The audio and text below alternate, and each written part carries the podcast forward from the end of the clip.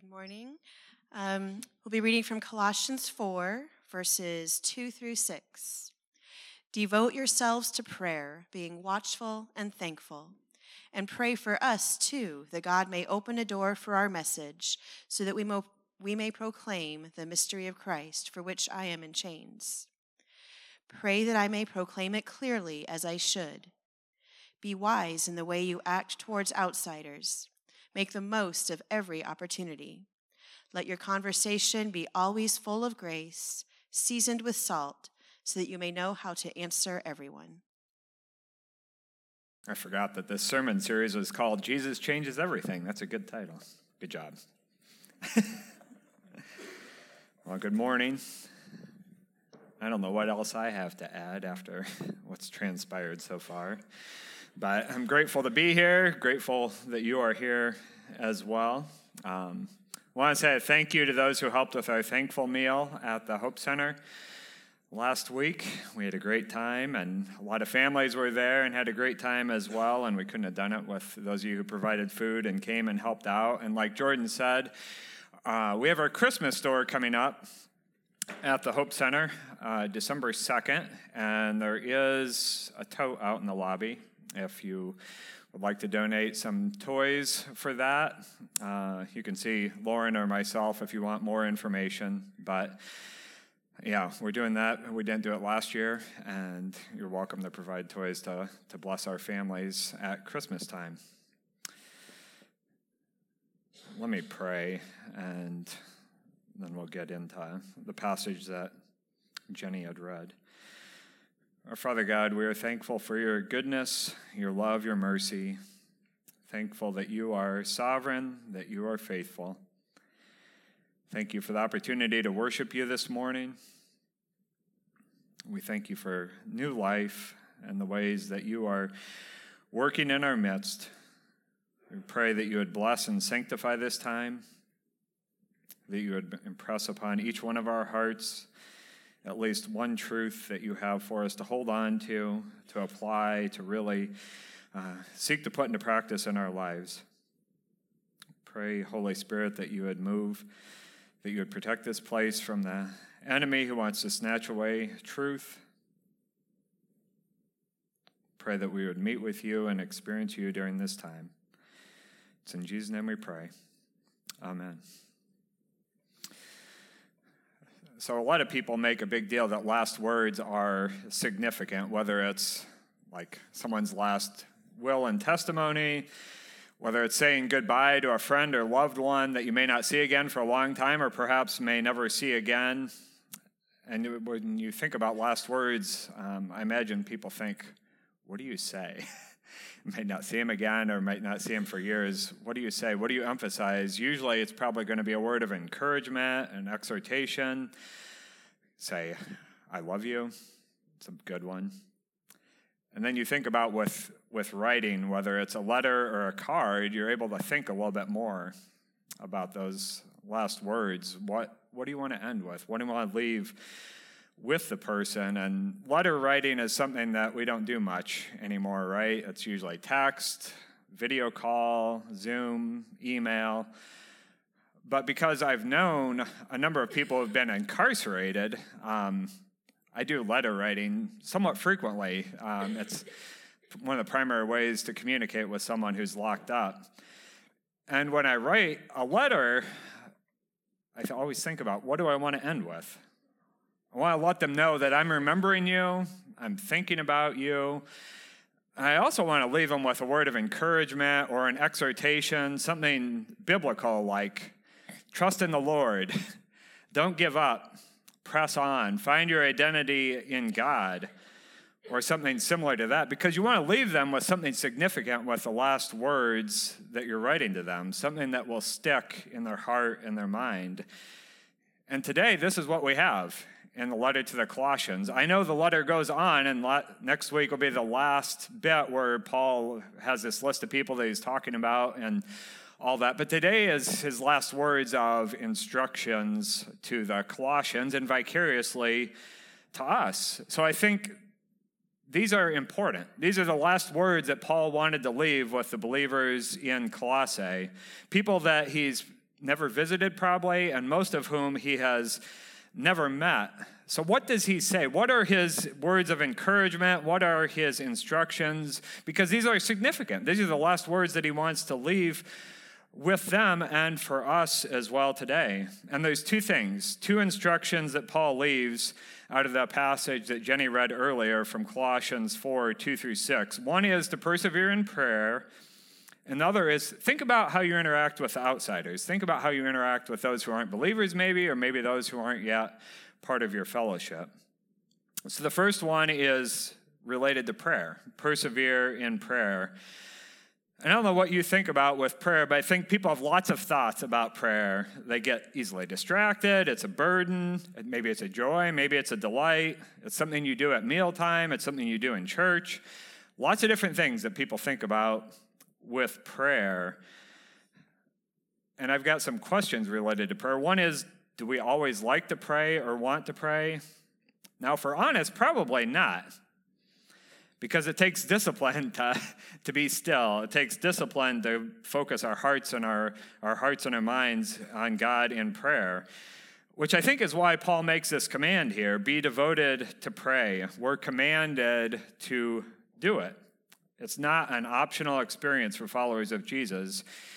In the original language, it means to persist, to be intently engaged in, to persevere, which is why I'm talking about persevering in prayer. I feel like it's a little stronger than the NIV's be devoted to prayer. Paul is exhort, exhorting his original readers and us to be committed to prayer and to persevere in it. And if you think about perseverance, perseverance is usually in relation to something that's difficult or challenging in life. We have to persevere through hard and challenging things, whether it's a relational difficulty, rebellious children, heavy handed parents, financial difficulties, sickness, and the list goes on and on. We don't normally think about persevering through a movie or a video game. Although sometimes, if you're binge watching something, you might think, well, I persevered through that series or that show, or maybe you persevered through Risk or Monopoly or a thousand piece puzzle. But perseverance usually is something that you've got to be committed to, You've got to spend lots of time with. And usually it has this uh, implication of it being hard, challenging, or difficult. So if we are to persevere in prayer, then it means we stick with it even if we're tired or we feel the urge to do something else. We discipline ourselves our hearts, our bodies, our minds to be present, to be engaged in prayer, to be intentional in communion with the Lord. Prayer is not easy because we're easily distracted. We're easily distracted from prayer, but we can grow in prayer and learn to persevere. Um, a few weeks ago, some of us went through a four week uh, class on Sunday morning related to prayer, and I would highly recommend it. Um, I think Jordan has plans to offer it again. I, it was beneficial to me and to my family. Hannah was there with us, and she actually learned some stuff from it that she was able to share at the at the Hope Center. But it was really good because it had great biblical teaching on prayer, and also gave us some some new practices, some new things that we can experiment with and try in our prayer life. And so I would recommend it because it could help you learn and grow in prayer and also learn to persevere in prayer, like Paul is talking about today. And if we think about perseverance in prayer, there's, uh, there's two aspects to that I think about. One is praying for an extended period of time, like praying for several hours at a time. And I've tried that, and that's not easy to, not easy to do, and I can't say for sure that I've succeeded at that. The other is praying over and over again for the same thing, perhaps for days, weeks, months, even years.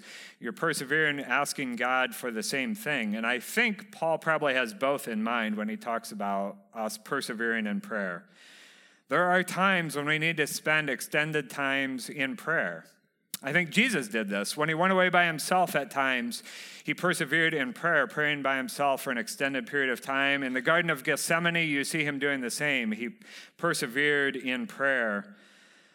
And then there are other times when we need to keep praying for the same thing over and over again. You think of the Israelites in bondage and slavery in Egypt. They prayed and cried out to God for years and years until it was the right time for God to come and save and deliver them out of slavery in Egypt. And there are probably biblical, many other biblical examples of both.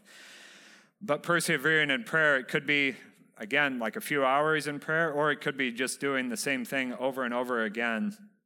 But when we persevere in prayer, we grow closer to God. We demonstrate our faith and our commitment to Him. We demonstrate our trust in Him and our desire to see something happen. And I do believe that God does hear and will answer our prayers. The caveat is in His time. Our task is to persevere. There's some mystery with prayer, right? Because you ask, well, why didn't God answer the way I thought? Or why didn't He answer my prayer at all from a worldly perspective? That's the mystery part. Our part is to pray, to persevere in prayer, and trust God with the results.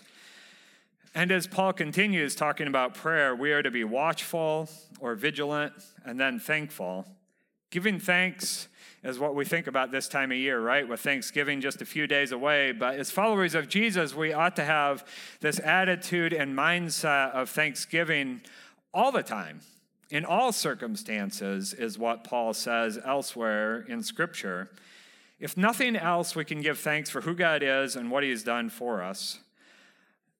So we are to give thanks, but we are also to be watchful or vigilant. So, going back to Gethsemane, that's not what the disciples did. Jesus said, Keep watch.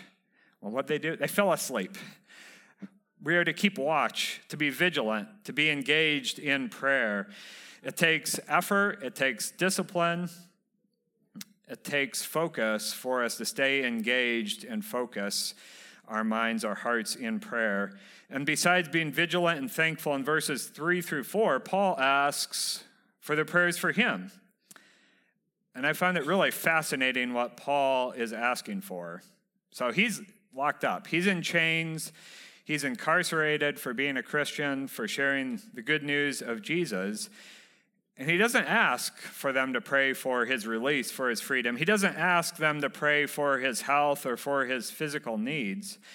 He asks for them to pray for an open door for the gospel, to be able to share the good news about Jesus, and then for him to be able to do it clearly. Rather than praying for an open door for, from prison, he prays for an open door for the gospel. Paul wants to keep doing the same thing, the very thing that got him arrested in the first place. He prays that he would be able to keep doing that and have an open door to share the mystery of Christ for which he's in chains. Because Paul's priorities in life revolve around God and his kingdom and the expansion of God's kingdom in the world. Paul, his circumstances and his words challenge, I think, much of what we value in America. We value ease, comfort, entertaining ourselves, and when we pray, you, we often pray for an easy life, a quick answer, for the pain to go away, the sickness to go away, the relational problems to go away. And I don't think that's bad to pray those things. But I think God calls us to something deeper, and Scripture calls us to something deeper in prayer. And there are depths in our relationship with God that we can only reach by persevering in prayer, which perhaps is why God doesn't always answer our prayers immediately or doesn't ha- answer the ways that we expect, because He wants us. And He wants us to go deep. And the only way we can go deep sometimes is by perseverance, whether it's an extended time of prayer for several hours or if it's praying for the same thing for a long period of time. Often our prayers are just self centered things that want to make our lives easier, less painful, rather than for the expansion of God's kingdom in the world or for an open door to share the good news of Jesus. And our display in the back is a good reminder for us with uh, four jars, with the pebbles, if you haven't seen it, if you haven't done it. It's a good, tangible, visual reminder for us to be thinking about sharing the gospel, about looking for those open doors, about having spiritual conversations with others, about serving and loving others, practicing hospitality. These are things that we ought to be doing as followers of Jesus. And on our way out, we have that visual, that reminder. On our way in, hopefully, we can put a pebble in one of those jars each Sunday as together we seek to practice the life of Jesus and following him as a community. And so, as Paul wraps up his last words in Colossians, he commands us to persevere in prayer. And then, secondly, he commands us to think about our interactions with outsiders. He says in verse 5 Be wise in the way you act toward outsiders. Literally, he is saying, walk in wisdom toward outsiders or live in wisdom toward outsiders. How do we interact with those outside the faith? How do we interact with those outside our church fellowship? Paul tells us to live in wisdom in our interactions with them. A couple of scriptures came to my mind. 1 Peter 2:12 Live such good lives among the pagans that though they accuse you of doing wrong, they may see your good deeds and glorify God on the day he visits us. We are to live good lives in the world with those who are not believers and live such good lives that they see God, that they see Jesus, that even though they might accuse us of doing wrong, they can see God's life within us. And Jesus said in Matthew 5 16, let your light shine before others that they may see your good deeds and praise your Father in heaven. That we are to light, let the light of Christ shine through our good deeds, through our good words, through our good actions as we live in a world of outsiders. And again, this is a command. It's not optional. We don't get to pick and choose and think, well, my coworker she's condescending, she's malicious. It's okay if I gossip about her, or it's okay if I treat her harshly. I think Paul would say that's acting foolishly, not wisely. Some questions to ask us as we think about our interactions with outsiders. Would someone know that you're a Christian through your words, through your actions? without you verbally telling them that you're a Christian? Would your life demonstrate the life of Christ so that even if someone didn't know that you're a Christian, they'd think, oh, there's something different about him or her because of how they speak, how they treat me, the actions, the way that they live their lives? Or do we look, act, sound like the world? Do we live the life of Christ? Are there godly distinctives about our life? Can people see Jesus in us? We need to live in wisdom with outsiders so that they can see that. Jesus told the apostles in Matthew 10 16, I am sending you out like sheep among wolves, therefore be as shrewd as snakes and as innocent as doves. And that's really hard to do. And I think sometimes we can be as shrewd as snakes, and other times we can be innocent as doves, but Jesus is saying you got to do both. That's living in wisdom with outsiders. How do we know? How do we know how to live in wisdom? How do we know how to be shrewd and innocent at the same time? Well, we need to be led by the Holy Spirit. We need to have spiritual discernment. I've met some crafty and shrewd people in my life. And you know what? I watch my words when I'm around those types of people. I watch what I say, but I also watch what I don't say around people who are crafty and shrewd and might be malicious in some way because you've got to be careful around worldly people who they might try to trap you, they might try to trip you up, might try to see your downfall or take advantage of you. Now, I don't think we should ever be deceitful, vengeful, malicious, or withhold the good news of Jesus or withhold our faith and be timid about that, but we do need to be careful. We do need to be wise in our interactions with outsiders. Sometimes we need to be quiet and withhold, sometimes we need to speak up. There's wisdom that we need to have to know what to do. And I don't have a silver bullet answer to that, but I do think wisdom to know what to do in those situations comes from the Spirit, comes from time in God's Word, and getting advice from trusted Christian friends when we have the opportunity. For example, I'm not going to share all my struggles and temptations with everyone, but with a close, trusted Christian friend, I can be more open and deep and intimate in that relationship. We need to be wise with what we say to whom and when, especially with outsiders I do think it is helpful to be honest and vulnerable about our weaknesses and failures because so often Christians are held up as like these perfect people, and we're not. And so when we're honest and transparent, that can open up opportunities as well. So Paul outlines two things related how to, how we can live in wisdom with outsiders. One is to make the most of the opportunities in front of us, and the second is to watch our words. So in verse 5, he talks about making the most of every opportunity. It literally means redeem the time. the English translation, make the most of every opportunity, is good, but I want to take a moment just to dive into this a little bit as you think about the phrase redeeming the time, because in Greek there's two different words for time there's kairos and then there's chronos. And chronos is the word that's the root of chronology, chronological. This is like measured time. Um, so, for example, if I said I worked out for 30 minutes, that would be chronos. Or if I said, meet me at Mad Goat at 9.30 a.m. on Tuesday, that would be chronos time. It's very specific, it's measurable. It's often how white middle class Americans think about time. The other is kairos, and this refers to the right time or season. So we would think of farmers harvesting at the right time. Well, what's the right time? Is it October 10th at 6 a.m.? No, the right time is when the harvest is ready to be harvested, whether it's September 30th or October 30th. That's kairos time. It's the, the right time, the opportune time, and that's what Paul is talking about here the opportune time, the right season, making the most of those opportunities that God puts in front of us. And it relates to what Paul said earlier about praying for an open door. The, the, open door is the right time. When you pray for the open door and then you've got it, that's the right time to seize and to walk into what God has for you in those spiritual conversations. An example of this um, our neighbors are awesome and we love them and we're getting to know them more and being able to have some conversations with them about God and our faith.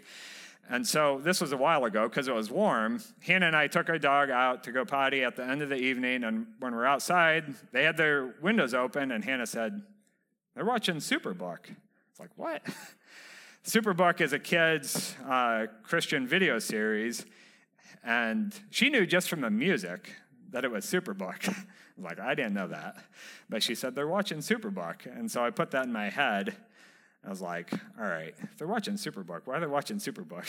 Because I knew it was a kids' Christian series. So I thought, well, let me wait and next time I have an opportunity, I'll ask about Superbook. And when I, one time when we were outside, had the opportunity to talk to my neighbor, and I just said, Hey, we heard that you guys were watching Superbook the other day. Can you tell me about that? And it just opened the door to being able to have a conversation more about them and their spiritual journey in life. And this is what Paul is talking about. Look for those opportunities, look for the open doors that are in front of you, and make the most of those opportunities. And we all have them.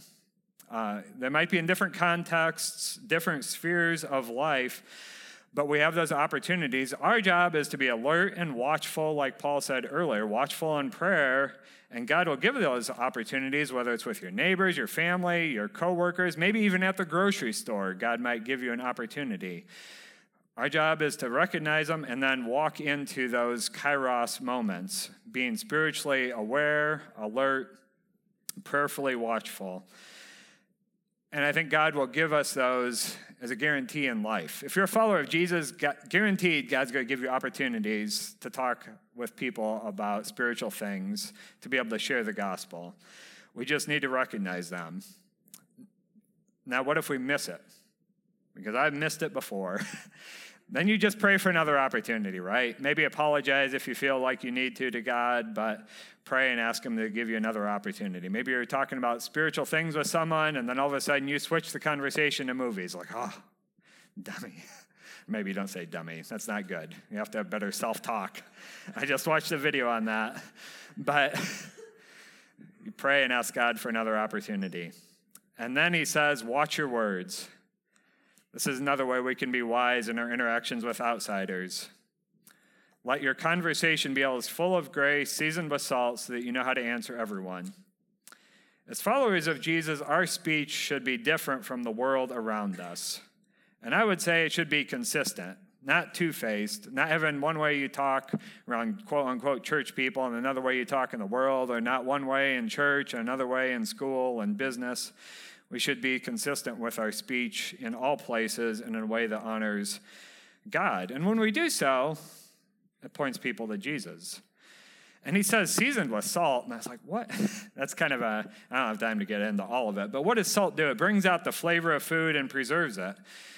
And with our speech, do we speak words that are full of life, words that are flavorful, words that work as a preservative, or are words rotten, full of decay, and bland?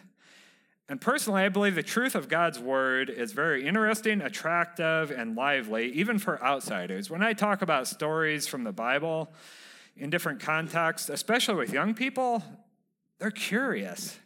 Jesus is captivating. Jesus is compelling and attractive. And when our speech is saturated with truth, I believe it's captivating, it's compelling, it's attractive, and people will be drawn to us because they see Jesus in us when we have words that are full of life. And that is the, the salt, full of that life, that preservative, the thing that brings out the flavor.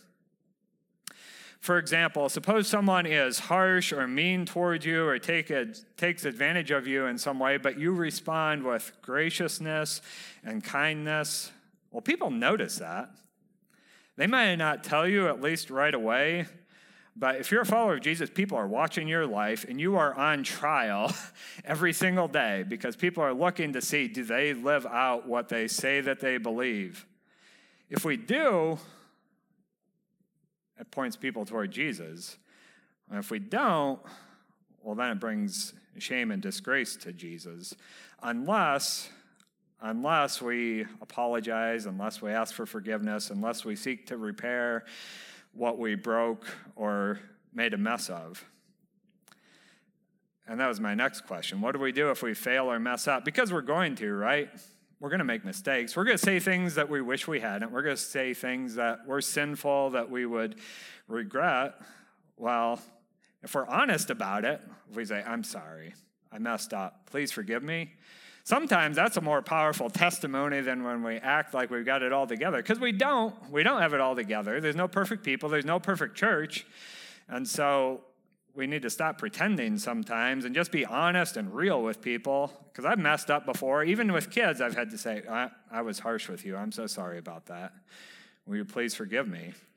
And then when people mistreat us and hurt us, if we forgive them, rather than holding a grudge or seeking revenge, if we forgive them when they hurt us or say things that hurt us, Again, that's another powerful way that we can point people towards Jesus and have opportunities to testify to God and to his kingdom and the new way of life that he offers us.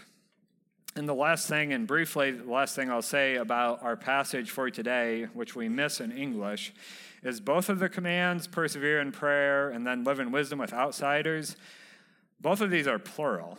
These are not individualistic commands. Paul's writing to the whole body of believers in Colossae, and our Christian faith is not an individualistic personal faith. Our life is a life together, it's a corporate faith, it's a community. Jesus didn't just call um, individuals, he called a community, which is why I think he started with 12 apostles, because he is creating a new community, he is creating a new way of life. And so, this address that Paul gives, these final instructions, are for us. It's for the church. It's not just for you to persevere in prayer, but it's for us together to persevere in prayer, praying for each other, praying together for certain things from God. And without prayer, without a dependency on Jesus together, we're never going to accomplish anything of lasting value. So we need to do it, and we need to do it together to pray, to express our faith and dependency. And then think about what is the reputation of connection in the community? What's our corporate witness? Are we corporately wise in the way we interact with outsiders? Or do people think about connection think, oh, there's a bunch of hypocrites? What's our reputation? From my observation, from what I've talked about with others, we generally have a good reputation, which I'm glad for. People generally think positively of connection because I think we're mostly authentic in our lives and in our faith.